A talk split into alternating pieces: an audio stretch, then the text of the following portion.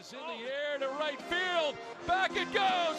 Nando has done it again. Fernando Tatis Jr. A grand slam. Myers drives one out towards deep left center field. Back goes Heineman at the wall. It's gone. Another grand slam for the Padres. Machado to deep left field.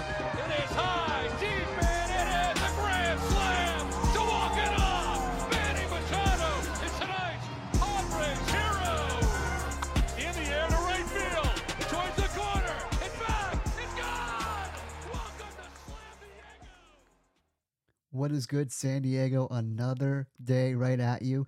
I think this is three days in a row now to where I am doing an episode because there's actually action going on within this free agency period. It's good to see. The Padres are starting to really make some noise, and I don't think anything uh, is complete right now. I don't think they got everything on their wish list, but moves are being made. And right when we expect something to happen and the rumors and everything like that, something else happens. So the Padres went out and improved on what they needed to do most so far. Still questions on what they do with the starting pitching and left field and even the infield. I feel like if we are really set on a Cronenworth at first and Kim second, kind of right side of the infield. But at the end of the day, one step at a time and all that. Just last episode, I talked about how the Padres really missed out on an opportunity to take in Justin Turner or JD Martinez as the designated hitter for this team and this ball club in 2023. And of course, who did I forget to mention that was a free agent? Matt Carpenter. I did hear about his name, but really didn't think anything of it. I've seen him a couple times when he was a Yankee this past season before the broken foot and everything like that. Uh, he obviously mashed the baseball and resurrected his career in a way and found a job again with the Yankees at this time in 2022 for 36 years old. Was absolutely incredible. Broke his foot, came back, obviously was slow, doesn't have great playoff experience, and coming back from a broken foot, that's not going to be the easiest of things to do whatsoever. But overall, Matt Carpenter has signed with the San Diego Padres, uh, something I did not expect, and something that I'm pretty, pretty happy about. So you have Justin Turner, who gets two years, 22, and you get JD Martinez for one year, 10 million or 11 million. But either way, it's in the double digits category. When it comes to Trey, Trey, wow, Matt Carpenter, his deal is two years, 12 million. There is a player option in there, and there's also bonuses depending on how many plate appearances he gets, depending on kind of everything. A couple of things going into that. It could go up to like 21 million guaranteed then in that rate, but not even guaranteed, just bonuses. So bonus money. So Carpenter for 6 million, we really wanted a left-handed DH because they could take advantage of the short porch rather than having a David Dahl who doesn't really produce too much power. Matt Carpenter, he's the guy. Out of the 15 home runs he's hit, 14 out of 15 would have been home runs in Petco. That's a good sign. So I know it's Yankee Stadium. There's the whole controversy about the short porch there, but a left-handed hitter in Petco, we have a shorter porch right towards the foul pole, but still, it, it counts. So you got to take full advantage of that, and Matt Carpenter can. Now, Carpenter is a pull hitter, an extreme pull hitter. However, I've defended Jurickson Profar numerous times, and I still will. Still hoping he comes back and everything like that. But Jer- uh, Profar, I think, will also benefit from no shift just as much as Matt Carpenter is going to. I think Matt Carpenter can really rejuvenate his career even more. He fixed his swing. There's a great article out there talking about his mechanics and how he's fixed them and getting back into just mashing baseballs. Carpenter, yeah, he's a pull hitter, but with no shift going into next season, it's going to be nice because a handful of those that could have been hits were outs because the shortstop's playing second or the right fielder is playing shallow and right, right? And with center fielder, and so on and so forth. Almost everyone, except for the third baseman, is on the right side of the field. Matt Carpenter, I'll give you his stats. With the Yankees first, before I get into his career, with the Yankees, his pull percentage was at 60%. That is high. His center percentage was at 22.1%, and his oppo percentage was 17.9%. So he can bring it the other way once in a while. It's more than I actually thought, but he is mostly a pull hitter. That's his tendency right there. But I will say this before I get into his career stats. He really knows, Matt Carpenter really knows how to bunt the opposite way and get on base with the drag bunt. It's amazing. I've seen some highlights and stuff too, and I've seen Matt Carpenter do this. He'll just bunt it down the other way, like people tell, like that's how you beat the shift. It's easier said than done, but Matt Carpenter can bunt the other way, and next thing you know, he's on base. It's a base. It's a base knock. So he does know how to do that. He's got fundamentals. He can play a lot of positions as well, but we'll get into that momentarily. Going back to his percentages of where he puts the baseball, Matt Carpenter and his career total his pull percentage is at 41.9, so just under 42. Center is 34.7, and Oppo is 23.4. So not bad there. And his career is pretty split nicely. Not what you overall want, but for a guy who's a left-handed hitter and he likes to smash balls into right field, in which lefties have advantage in Petco to really smash for more slugging compared to just hitting it to the Western Metal Supply Company building and left, it is a good move. So Carpenter, I really think will take advantage just sending it over to the beach area and stuff like that. Uh, it's solid. We wanted a lefty that really had power, right? Because, in fact, let me try and get this going right now. As I'm speaking, the Padres lineup, it's a lot of right handed power. And there's nothing wrong with that at all, right? We have a really good group of guys that are going to be going out there and just smashing the baseball. And Tatis comes back, and it's like, all right, we got this. Manny produces power. Soto for a lefty produces power. But I'll tell you what, for the lefties that we have, in fact, credit to Fangraphs for updating this so quickly. They do a tremendous job. I'm going to name you the lefties right now, excluding Matt Carpenter, Juan Soto, Jake Cronenworth, Trent Grisham lefty hitters. All right. We just also got uh, Matt Schrock. He's also a lefty, just if you wanted to be aware. Um, believe it's a minor league deal. But, right, though, I can tell you this Trent Grisham and Jake Cronenworth can hit for power and produce for slugging when they get hot.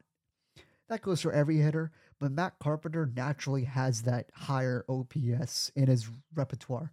He has that. He's known for that. It's good to get a lefty besides Juan Soto that can really produce for power naturally rather than having to wait for a hot streak because we needed not only a DH right now where it's looking like Carpenter's like the most known to be the DH here in the Padres lineup, and I'll get into that momentarily too. But for the Padres overall, this really helps with just evening out the playing fields. Righty, lefty. There's already righty power when it comes to Manny Machado the return of Tatis, Bogey, right? So they already have plenty of that. It's it's said and done. For the lefties, though, it's good to see Soto get a little bit of help. Matt Carpenter, for our ball club, I see him batting fifth or sixth. Jake Cronenworth and Matt Carpenter, whether they flip five six, six five, or anything like that, I see it being Cronenworth and Carpenter, just like Fangraphs does have it, because I feel like the bottom six through nine need to have the power. I like Jake because of his clutchness and everything. I just think he fits perfectly in the five compared to Carpenter. And Carpenter can bring more slugging to that bottom of the lineup right now where it's projected Nola, Grisham, and Azocar. Maybe we bring back Profar. I would really hope. Potentially Drury as well. We don't know what happens. I think Drury's getting interest from both New York markets. Uh, I know he had interest from the Arizona Diamondbacks and – he could be gone. Jurickson Profar. Don't don't put your foot on the brake just yet. Like Jurickson Profar, there's a chance he still stays. I think we really want to work something out with him still. And I, I really do hope that because I think Profar would still be lethal in this lineup, depending on his asking price. What like three years, thirty five mil? I would do that for Profar. Uh, we went the cheaper route for the DH. I would have liked Justin Turner, but hey, an 11 million deal with a player option, making it 22 potentially. I don't think he's going to opt out of that. And then JD Martinez, who is regressing a little bit, but I still think that would have been a very solid move, despite being right handed. It would have been nice. So we went out and we grabbed Matt Carpenter rather than trying to play around with who's going to be the DH. Carpenter brings a lot. I want to get into him a little bit more because he is an interesting ball player for sure.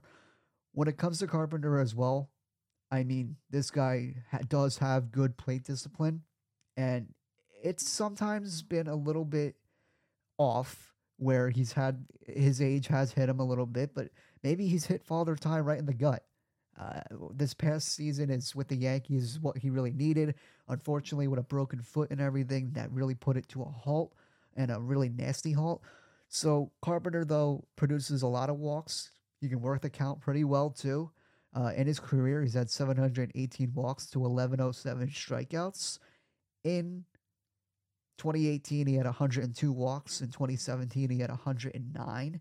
Those, I believe, were both top 10 in the league in the rankings for both the AL or the NL. So that's a pretty good stat too. And he was uh, top 10 at least, not, if not top five for walks since 2013 all the way through 2018. So really, really knows how to work around the plate. Obviously had a big all-star season in 2013 batting 318. OPS is up there and everything like that. I mean, you can't go wrong with a guy like Carpenter. Now, I'm specifically talking just about the DH role with Carpy. I like to call him Luigi, by the way, because of the mustache. So I know he used to have the full beard and everything, but yeah, what we can't not call him Luigi, okay? But anyway, getting into it, I also want to get into another stat before I really dissect everything else. His weighted on base average per MLB season, Carpenter's up there. Now, I want to explain it first. WOBA, for short reference, it's a version of on base percentage that accounts for how a player reach base rather than just recording a player reaching base. So basically, a lot of things are to consider the hit by pitch, the intentional walk, things like that kind of nature, or even like how like hard a ball is hit. And if it's an out, it's like okay, if the shift wasn't there or something, would they be getting on base because it would be credited a hit? So there's stuff to consider in that kind of reference. And I do like this stat a lot. Expected OBA is XWOBA, but right now I'm talking about just WOBA. And uh, when it comes to Carpenter, wow. I mean, I know 2022 was a handful with just 154 plate appearances, unfortunately, before the foot injury that occurred, and 128 at bats overall. Carpenter's WOBA was at 472. Now, consider this to be like OPS, right? I've mentioned this in the past. I'm a huge OPS kind of guy. And if you're 900 or 1,000 and above, you're elite, especially at a 1,000 plus for a season. If you're 800, you're where you want to be. You're above average. If you're 700, you're average. And if you're lower than that, how are you still in the league? Sometimes those come into consideration. For WOBA, it's basically the same thing. Every couple marks, you're considered a different status compared to others in company. Babe Ruth has the best WOBA throughout all of baseball history at like right above 500. For Carpenter in one season at 472, that's pretty cracked. Uh, now, of course, that's a handful of games and everything like that, but you know, you got to just take into consideration. All right, Carpenter knows what he's doing sometimes and just puts the ball in play. He hits the ball hard. If it's recorded for an out, then uh, there's that. Eh, eh, no shift anymore. I'm sure that's going to change, and just see where it goes from there. So, yeah, Carpenter can hit the ball pretty hard. When it comes to the league average, the league average is just at 310 in 2022, and Carpenter being at 472 is absolutely insane. It's pretty cracked.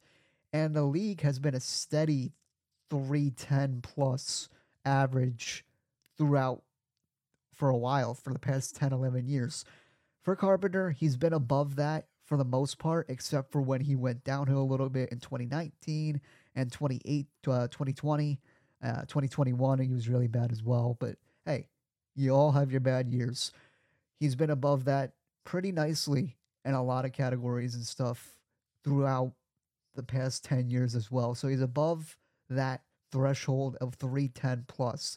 So there is that to consider as well. He can hit the ball hard.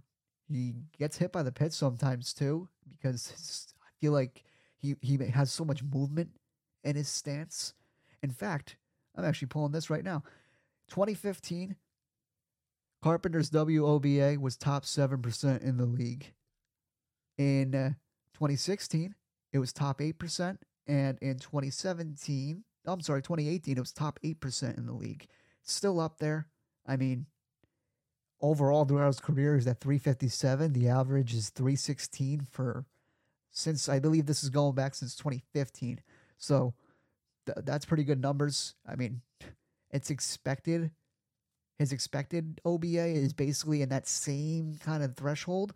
So he's he's up there.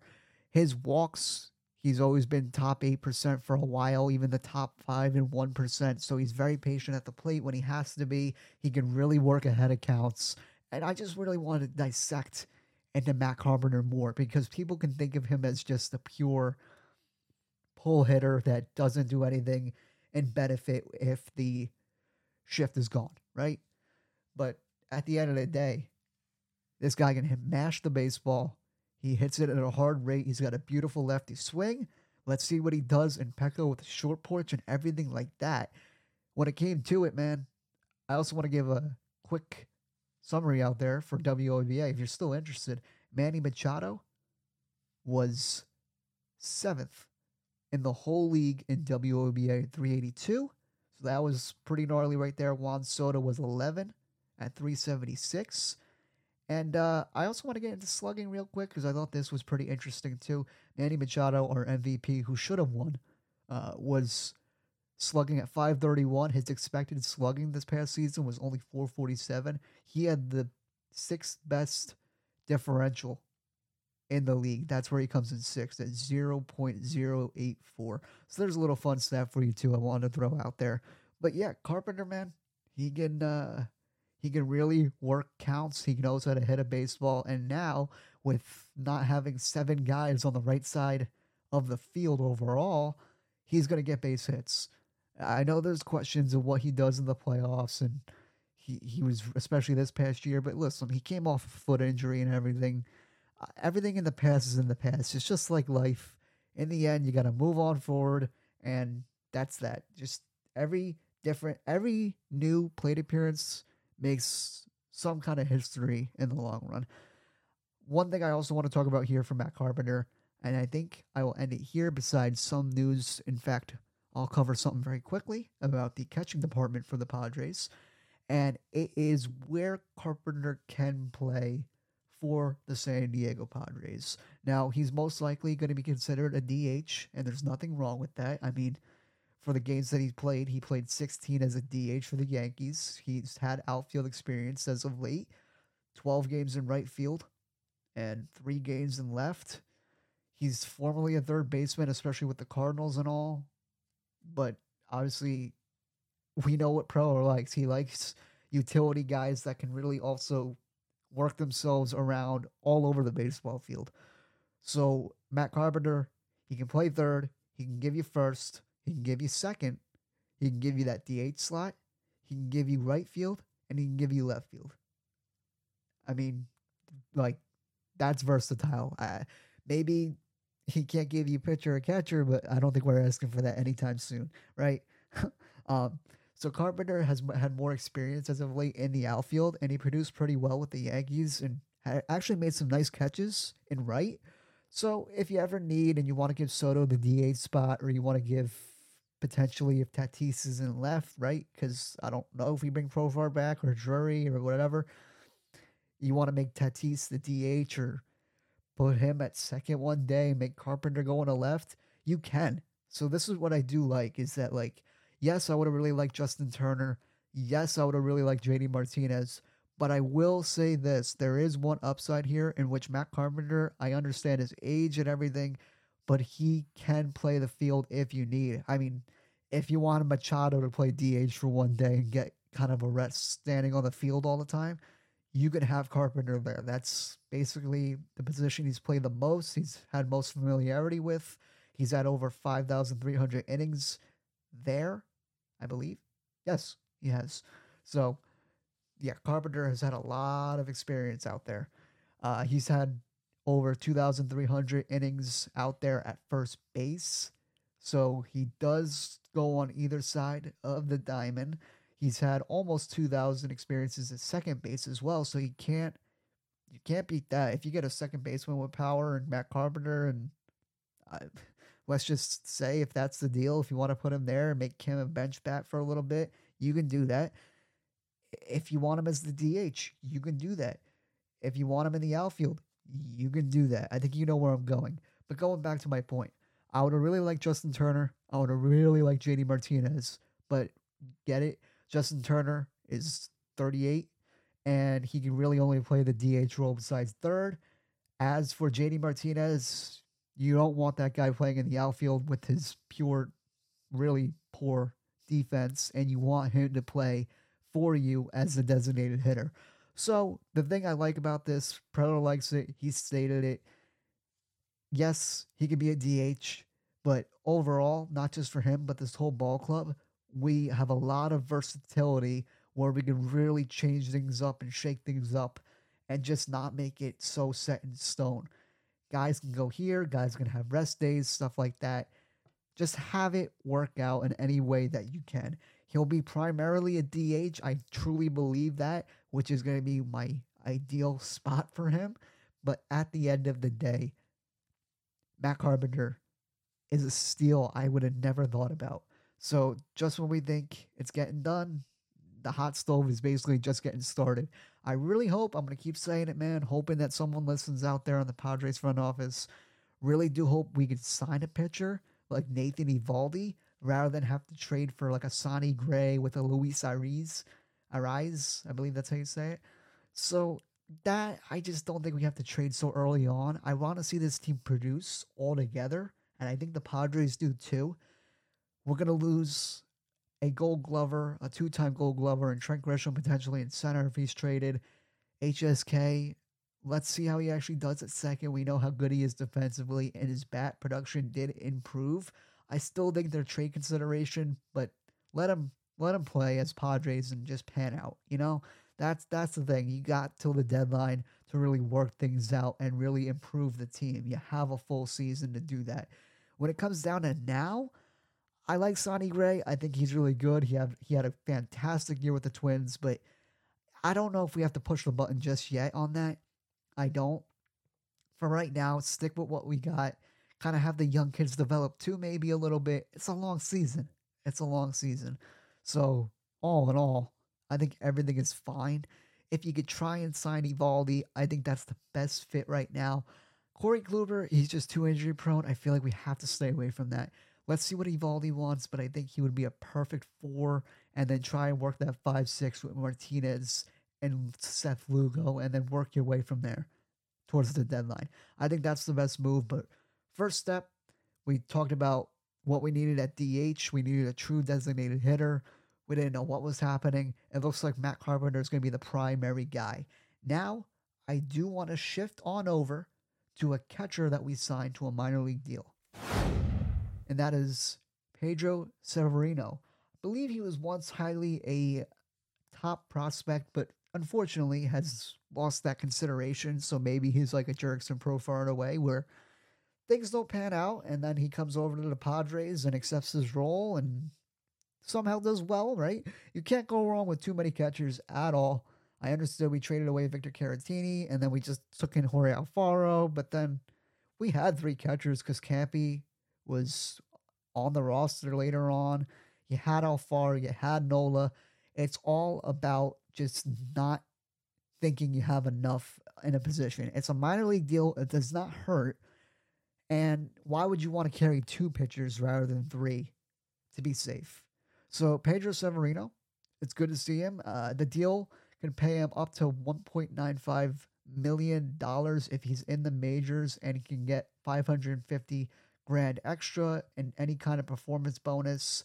Don't know the details on that, but I'm sure we'll get it for sure. Uh, Severino's 29 years old. He's been with the Nationals. Hi, Justin, if you're listening. And he's also been with the Orioles. He struggled. He, he, he isn't panning out to what he's supposed to be, but if he accepts his role, then that's great. Like, from 2019, he's a 249 hitter. His slash line, in fact, is 249, 315, 397 through almost a thousand plate appearances overall. Listen, you can't go wrong with that at all. You like to have three catchers because if something happens and then you need a backup, you don't have to go signing someone out of nowhere, trading for a piece. It's good to go into opening day with three, or at least two, and then call someone up. And this is, of course, a minor league deal. So Severino, he puts up good numbers, and let's just see from there. He was suspended for 80 games for PED usage, so maybe him and Tatis could be best friends. I'm kidding, but at the same time, Milwaukee said we're gonna get rid of you. That's when they got Caratini from us, and they paired him up with Omar Narvaez, who's now with the Mets. I'm pretty sure. So all said in the past now. Severino, he puts up good numbers in AAA. Hopefully, if he has to come up to the majors and replace a Nola who gets hurt or Campy who's maybe not ready for opening day, then everything will be fine. I, I think that I like this move. You can't go wrong with that one. I know we have Brett Sullivan. Uh, he was a part of the Caratini package, but I think he's actually on the 40 man roster too. But he will also be in that depth chart behind the dish calling games. And who knows, he might be one of the better defensive catchers than what we already have. And I'm very highly on Campusano. So we'll see. That's all I wanted to really talk about to end the show, but nothing less. Matt Carpenter's a San Diego Padre. It's a good move. I really hope the job is not finished, and I'm hope I'm sure you guys are hoping the same exact thing. We got our DH right now. He can play anywhere, and we can make other guys in this lineup the DH if needed. That is what's important. It's not just a statue always going to be in that DH spot, right? Never going to move. It's going to be where he can give you any kind of position at any kind of given time. And that's what you love to see. So, Carpenter, welcome to San Diego. Hopefully, he stays for two years, right? Six million each year, plus bonuses depending on certain plate appearances and much more. But in the end, nothing less. We're producing more power in that bottom half of the lineup, and we got a lefty to improve on that and to take some of the pressure off Juan Soto and more. So, guys, let's hope I don't have to make four episodes in a row. I'm just kidding. I hope I do. Love giving you guys the content. If you guys haven't caught up on the latest episodes and you wanna, also read up on the new blogs if uh, anything goes out there very shortly. Follow me on Twitter at Grand Slam Padres. You can check out my link tree. Would really appreciate it. Love you guys so much. Do this for you guys. And when it comes down to it, it's everything San Diego Padres based, of course. So anything like that, it's all for you guys. Would really appreciate it. But that is all I have for you all today. Let's hope we bring in the Italian stallion Nathan Eovaldi, and we also trade for Mike Trout and Shohei Ohtani. So I'll see you guys when that is all done. You didn't hear that second part from me. Unless it happens, then you did hear it from me. So I'll see you guys whenever that is. AJ Preller and this organization is not done making moves. Oh, and let's bring Jurickson Profar or Brandon Drury back. I would really love that if we could, but more to talk about on another day. I'll see you guys later.